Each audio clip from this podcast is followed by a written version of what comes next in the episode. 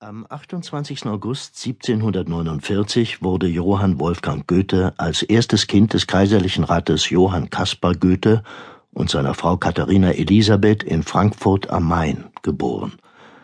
Ein Jahr später kam seine Schwester Cornelia zur Welt. Mit ihr zusammen wurde er zu Hause unterrichtet, teils von Privatlehrern, teils vom Vater.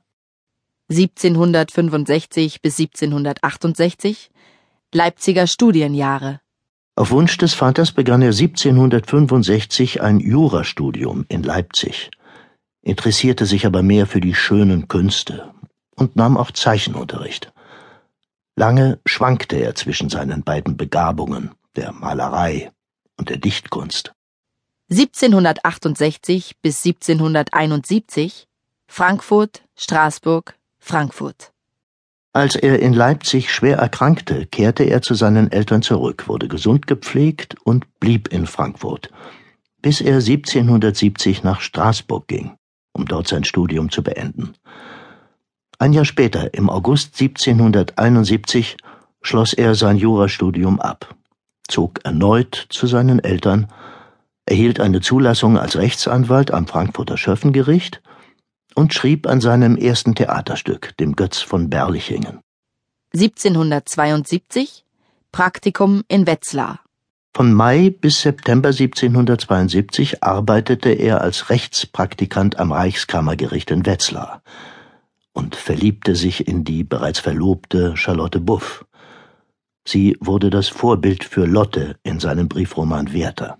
1772 bis 1775 noch einmal Frankfurt. Zurück aus Wetzlar eröffnete er im Elternhaus eine Anwaltspraxis, die er in den nächsten vier Jahren allerdings recht erfolglos betrieb.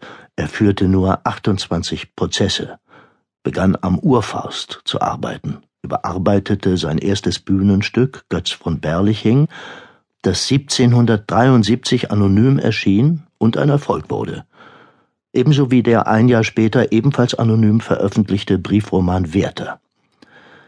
Auf Einladung von Herzog Karl August reiste Goethe 1775 nach Weimar. Es gefiel ihm dort, er blieb und erhielt 1776 eine Anstellung als Minister am Hof des Herzogs. Damit war er finanziell abgesichert. Für sein dichterisches Schaffen wurde seine Beziehung zu Charlotte von Stein einer einflussreichen Hofdame in Weimar, sehr wichtig. Ein großer Schock war der Tod seiner Schwester Cornelia, die 27 Jahre alt war, als sie 1777 starb. 1786 bis 1788 Italien. Um dem Druck des höfischen Lebens in Weimar zu entkommen, reiste Goethe inkognito am 3. September 1786 nach Italien, ließ sich in Rom nieder fand Kontakt zu einem Kreis deutscher Künstler und schrieb eine neue Version seines Theaterstückes Iphigenie auf Tauris. Er blieb fast zwei Jahre in Italien. Seine Erfahrungen verarbeitete er später in seinem Buch Italienische Reise, erschienen 1816.